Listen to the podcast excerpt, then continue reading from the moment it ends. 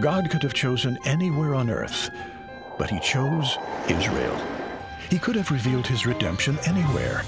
He chose Jerusalem. The house of the Lord might have been any place on earth. He chose Mount Moriah. Past, present, and future, the mountain of the Lord has been a beacon of hope and remains a strategic site for the next temple of God. Dateline Jerusalem, the coming temple. We are so glad you've joined us today, and this is a special program for me and Kirsten because we love to lead worship. Maybe like it was back in the day, I don't know. It's very interesting back in the day with the Mishkan, the tabernacle, and the temple. The tabernacle of David, you probably heard, he started with all the musical instruments and the, and the, the accoutrements of a temple in which they praised and worshiped God. But it's very important to remember that every single article and practice of a temple always pointed to a future Savior, Yeshua, that would come. That's right. And it was everything intentional. Like he said, nothing was done by happenstance. Mm-hmm. Everything was created by the Father to point it to him. Can I also say what's very intentional is the fact that we have the two of you here. Some people, some of you might be uh, had take a break from our Jewish roots. How dare you? But we have wonderful new teachers on set. Joshua and Caleb, you are both here. And throughout the series, Dr. Seif is teaching in Israel. We're thrilled to have you. We're thrilled to have doc- Dr. Seif also. Let's go to Jerusalem right now. There's a whole lot of history behind me, a whole lot. Now, in the distance, if you really look close, you'll see a golden roof. Well, that mosque was built in 691 AD by Marwan. That's a new kid on the block. And by the way, the block that that house is on is the temple site. But that's, that's the new kid. You're saying, Jeffrey, 691 AD doesn't sound very new to me. That's right, because you're not looking at a span of history. You're just looking at your own history. I mention that because when you open up the Bible, you go back thousands of years, and there's a story associated with the securing of that real estate on the Temple Mount. You might recall in the days, uh, if you're a reader of Samuel, how David uh, beckoned individuals to find a way up to take on the Jebusi, the Jebusites and they had good success. The mountain was secured. Bible readers learned about David's enthusiasm for taking the city and then for building a house. However, uh, his uh, son Shlomo or Solomon was the one tasked with that. So much of the Bible deals with securing real estate and building a house. Now, evangelicals, in so many ways, because we're more tethered to language like our personal relationship with Jesus, um, you know, house and space and sticks and bricks doesn't matter. But uh, we shouldn't assume that so much when we're reading the Bible because it really did. There's some 50 chapters in the Bible that talk about the sanctuary and the centrality of it. It's woven throughout the tapestry of the literature. People today say, well, you know, it doesn't matter. Uh, I liken it to, and I explain the significance of it. Um, using the illustration of a turtle. Uh, when people speak of a turtle, uh, individuals usually think of the shell, but rather the shell is the house. The turtle is the living organism inside of it. Uh, when you look at religious space, sticks and bricks, it's a house, but there's something alive in it. Uh, certainly in the case of God's house, His presence was there, and talk about life, that's life everlasting. Here, looking at the dedication of the first one, I'm looking at the book Malachim or Kings what we call First Kings, and I'm interested in chapter 8, uh, the last part of verse 13, where he says in Hebrew, Makon, Lashiftecha, Olamim. This is going to be a house that, to use the Hebrew, is a place for your dwelling, for God's dwelling, forevermore.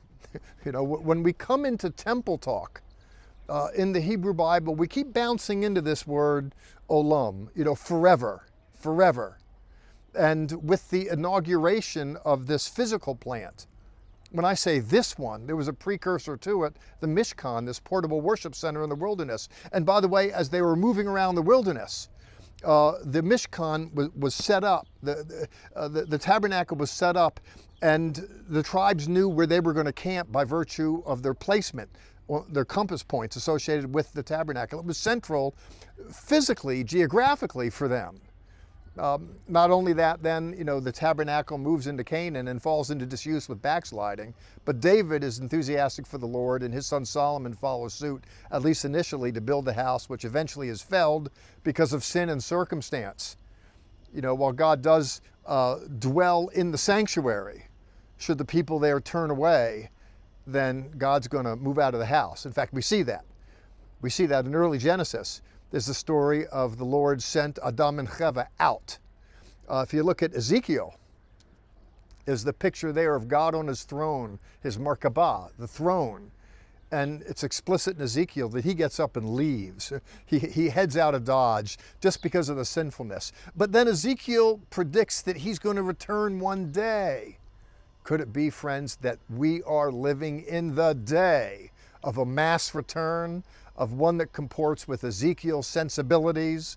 And when we look at the return that is spelled out in Ezekiel, I think it's important to look at the house that's noted in Ezekiel. There's chapter after chapter after chapter.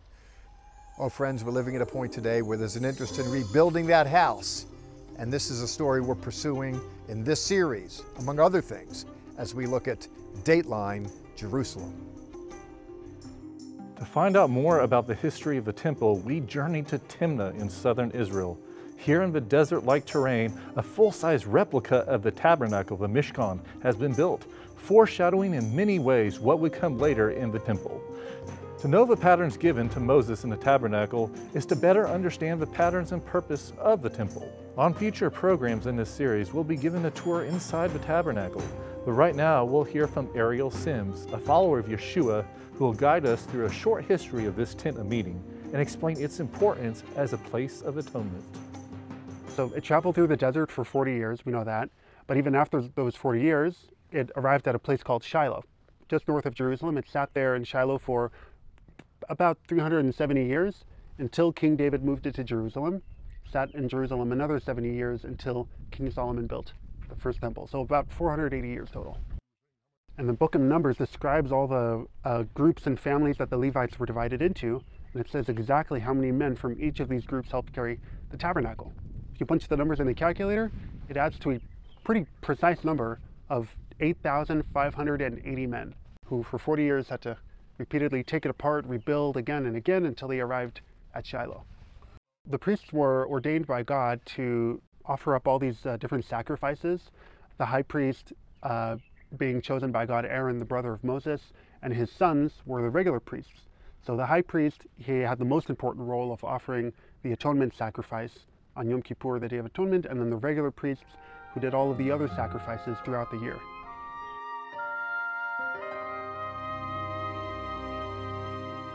So you got three sections of the compound of the tabernacle.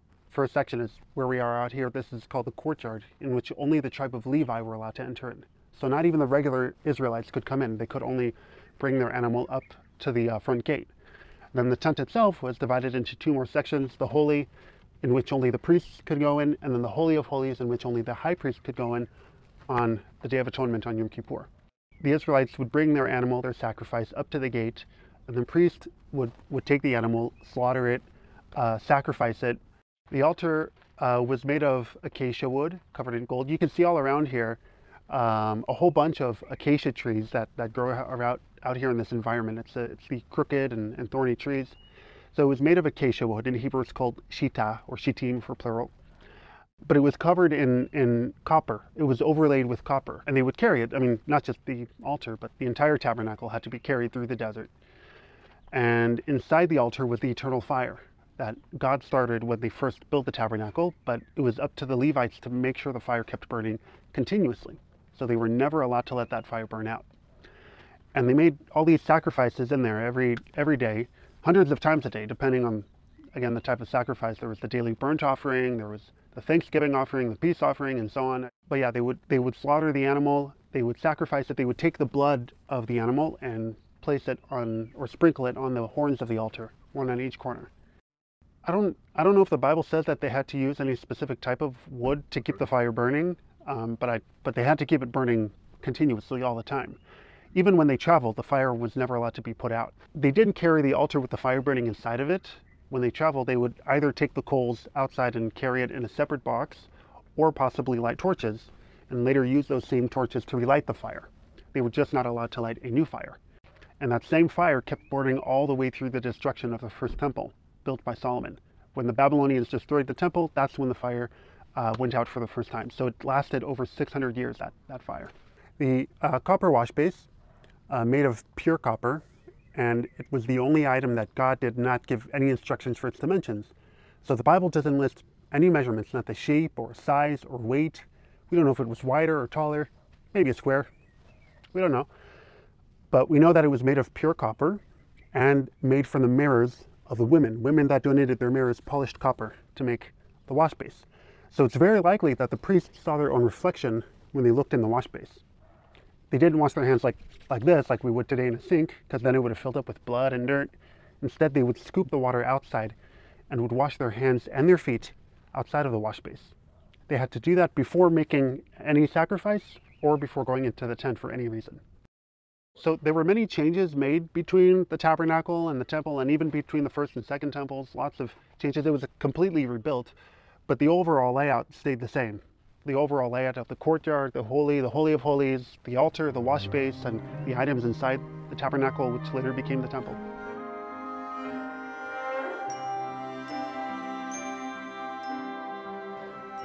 Okay, so here's a question. 1984, how old were you? Old enough to remember. One year.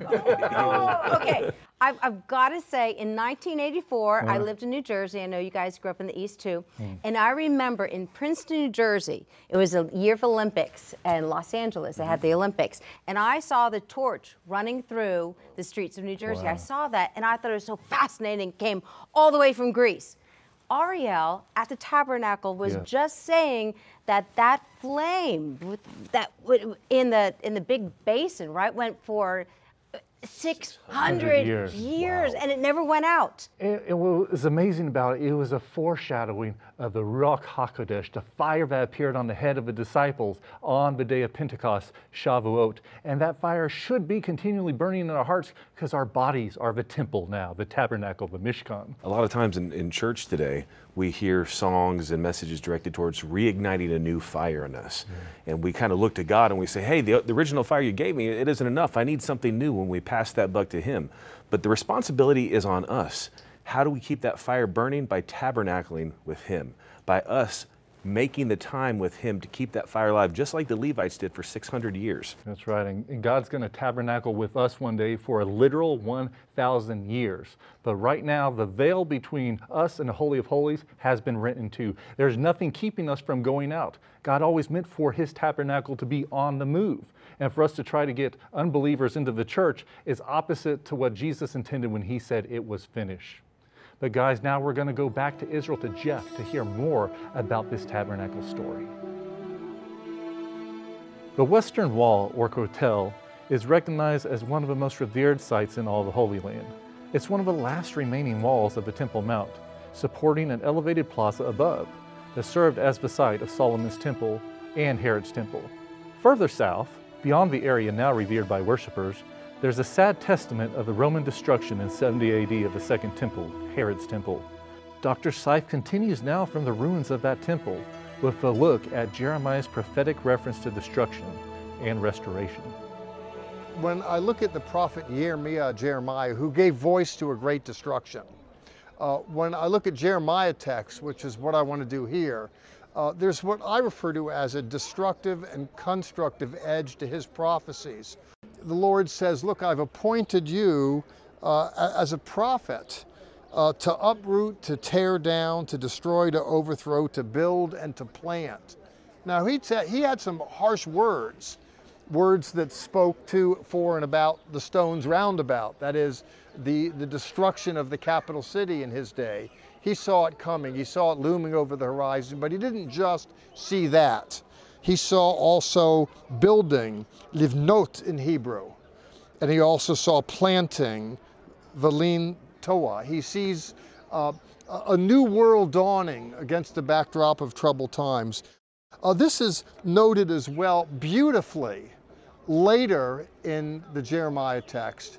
And I want to uh, light upon a text here, Ki Leolam Chasto. It's noted i- i- in Jeremiah, but it's all over the Psalms. uh, his love endures forever. So the God who, who uh, brings about judgment also brings about restoration because that's what's in his heart. Jerusalem was destroyed, the temple was felled. Jeremiah said in the seventh chapter, Don't be deceived by these deceptive words. This is the temple of the Lord, this is the temple of the Lord. Because as Ezekiel had predicted elsewhere, the Lord was going to leave the house, but he's returning. He's returning. So you have that departure and the returning noted in Jeremiah and Ezekiel, and we have the returning noted today which is why I'm, I'm, I'm, sitting amidst a pile of rocks that speak of devastations of yesteryear, but round about me are throngs of thousands. There's a celebratory spirit here. Why is that? Because we're in the midst of a returning. Uh, it's happening today, and with the return of people to the nation state, there's the return of the temple, uh, an interest in resurrecting uh, religious life per the Older Testament that speaks of sacrifice. Well, here to, to hear Jeremiah as he speaks with enthusiasm, yet again he says in 33:10, uh, in this place what you were saying is a waste, and so it is. You're looking at waste. He says, uh, in the cities of Judah and in the streets of Jerusalem, the desolate, without man, without inhabitant, without beast, there will be heard the voice of joy and the voice of gladness. Now, by the way, a lot of times when you make TV, you want quiet. And, but we're not filtering out any noise. Actually, it gets a whole lot noisier as you make your way around, and it's all celebratory. Uh, it says it as much in the literature here. He says we're, we're surrounded by waste, but the, but the voice will return. There'll be heard the voice of joy, simcha, the voice of gladness, the voice of the bride and groom who say, Give thanks to Adonai Tzivaot, give thanks to the Lord of hosts. For Adonai is good, for the Lord is good. And then, Ki Leolam Chasto, his mercy endures forever. The joy and exuberance over the holy city is especially evident in an event held annually during the Feast of Tabernacles, when thousands from around the world march through the streets showing their respect and support for the city of the great king. David Parsons is vice president of the International Christian Embassy Jerusalem the organization that sponsors the event. We asked him why he thought Jerusalem and the Temple Mount was so important in the Lord's sovereign plan. The uh, temple area, the, the mountain, uh, is called the Mountain of the Lord in, in the Bible. Zion uh, it played such an incredible role in the history of this city and, and of biblical faith, the biblical history. It's quite clear when Solomon builds it and dedicates it, he says, God, you didn't choose any city in all the land uh, for, the, for this purpose, but you chose my father David because of what was already in his heart. I think it's a lesson for all of us who love and follow God. What's in your heart to do for him? David's heart was to build the house of the Lord here in this city.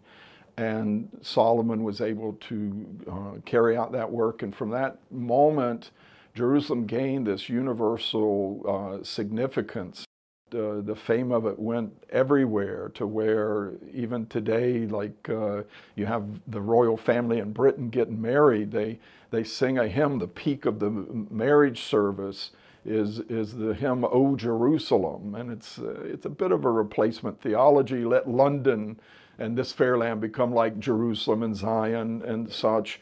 But you wouldn't be singing these things if God hadn't already made this city such a center for worship, and it was called to be this house of prayer for all peoples, according to Isaiah. Jesus affirmed this as Christians. There's no city like it, it's the only city in the Bible that uh, is called holy. Holy meaning it's set aside for a, a, particular purpose where God's, it's like the stage where God's love for all men is played out here. Now it shall come to pass in the latter days that the mountain of the Lord's house shall be established on the top of the mountains, and shall be exalted above the hills, and all the nations shall flow to it.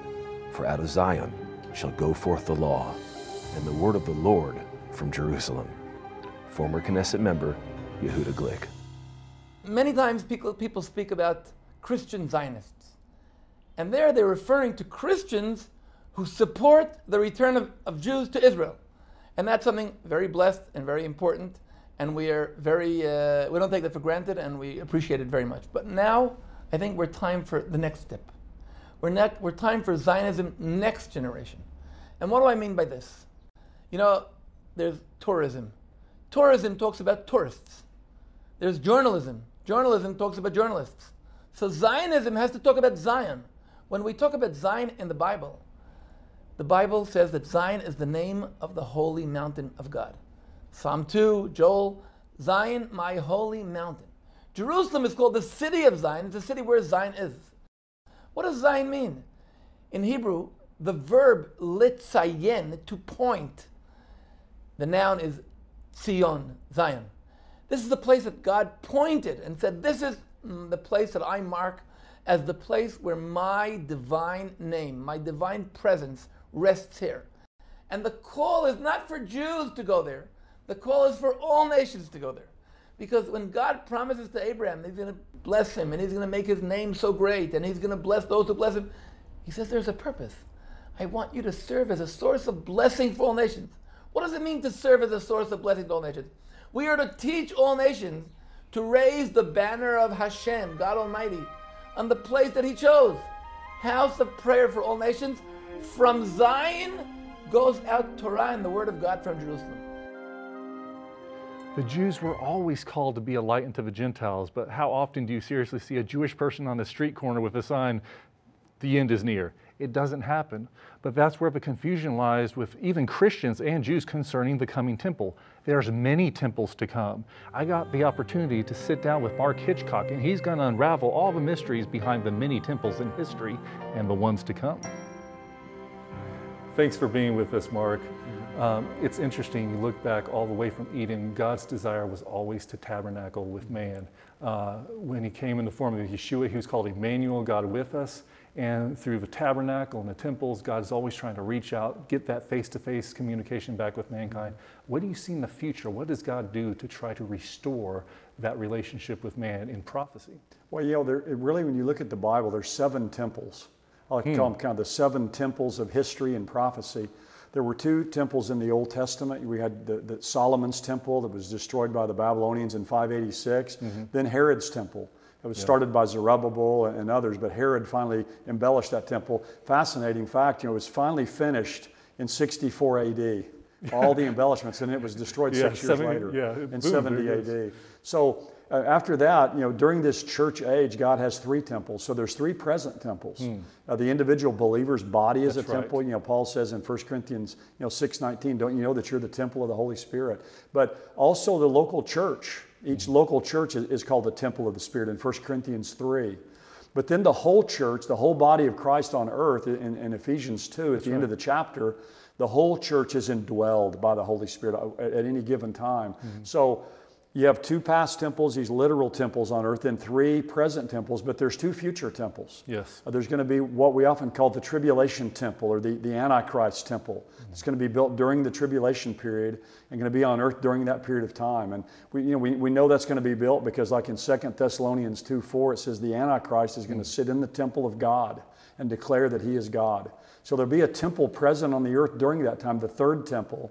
But then when Jesus returns back to earth, he comes back to rule and reign, and the earth goes through an incredible restoration. There's going to be a fourth Jewish temple. Right. We often call that the millennial temple, that's described in a lot of places, but really most in detail in Ezekiel 40 to 48 in those chapters. So, you know, we've got two past temples, three present temples, and then those two future temples. And Messiah is going to ultimately come and dwell in that millennial temple and rule and reign there for a thousand years. Amen. Thank you, Mark. Mark just gave a fascinating explanation regarding all the temples throughout history, even the future temples. And if you want to learn more about prophecy, we're giving you this book, The End, written by Mark Hitchcock. To those who give a donation, a blessing to us, we want to bless you when we return. We even have these bookmarks. Josh and I wrote down scriptures that will be an encouragement to you, all gift of love. It is a gift of love, but I want I want you to know it costs this ministry a lot of money shipping and to buy these books. We I would like to throw the word out generous if you don't mind a generous donation for the book, but also a donation to keep this ministry. This television program going around the world. We are a prophetic voice going out. Please make sure that this voice does not go out. Guys, you have brought so much to this program just alone. Thank you. Oh, you're welcome. I, I keep on going back to what Yehuda Glick said, that scripture, my house will be called a house of prayer for all nations. They're expecting that to be the next temple, but in all honesty, as Mark said, that next temple is the tribulation temple. And while the Jews are worshiping God there, there's going to be a revived Babylonianism worship for the world. The beast is going to be leading that. There's going to be apostasy and terrible things going on. It's not until Yeshua comes that that fourth temple uh, that is prophesied in Isaiah will, will come to pass with everything we talk about in prophecy, these, these moments, it can be dangerous for us to look at history and look at the Bible through the lens of how it applies to us. Dr. Seif mentioned that. We need to ask the Father, how does your word apply to you and to your plan? He has placed you here for such a time as this. But that timing that he has for you is for his purpose and his plan, and he wants to tabernacle, tabernacle with you. So put your focus on the Father and allow Him to guide your understanding of His Word based on His premises and not your own. Mm. So much content in this program today, but I want to go back real quick to the beginning of you guys sharing about that flame that needs to stay Eternal alive fire. forever. I want that in my life and in my worship. And that's how we live. And it's a free gift. Yeshua said, All you have to do is ask that you may receive. Just as we asked for salvation like a little child, we can ask and receive from Him that power, that authority to cast out devils, heal the sick, and do many wonders in His name. It's all at your fingertips, it's all your authority through Yeshua. It's time to go, guys. It's been good today. Hmm. We end with this. It always seems like it goes so fast. but as we always say, Shalom, Shalom, Yerushalayim. Pray for the peace of Jerusalem. Our resource this week, The End, written by Mark Hitchcock. This 500 page hardcover book is made available to you for your generous donation to Zola Levitt Ministries. The accompanying bookmark by Joshua and Caleb provides important scripture from God's Word concerning the end. Please remember, we depend on your generous gifts, which allow us to bring timely updates regarding Bible prophecy and the end of days. Thank you so much for your continuous support of this ministry. Join us right now on our social media sites for exclusive content. Visit our website, levitt.com, for tour information, broadcast schedule, free monthly newsletter, and online store. Call us anytime at 1 800 Wonders and ask about this week's resource. Our Jewish Roots is a presentation of Zola Levitt Ministries. Partner with us.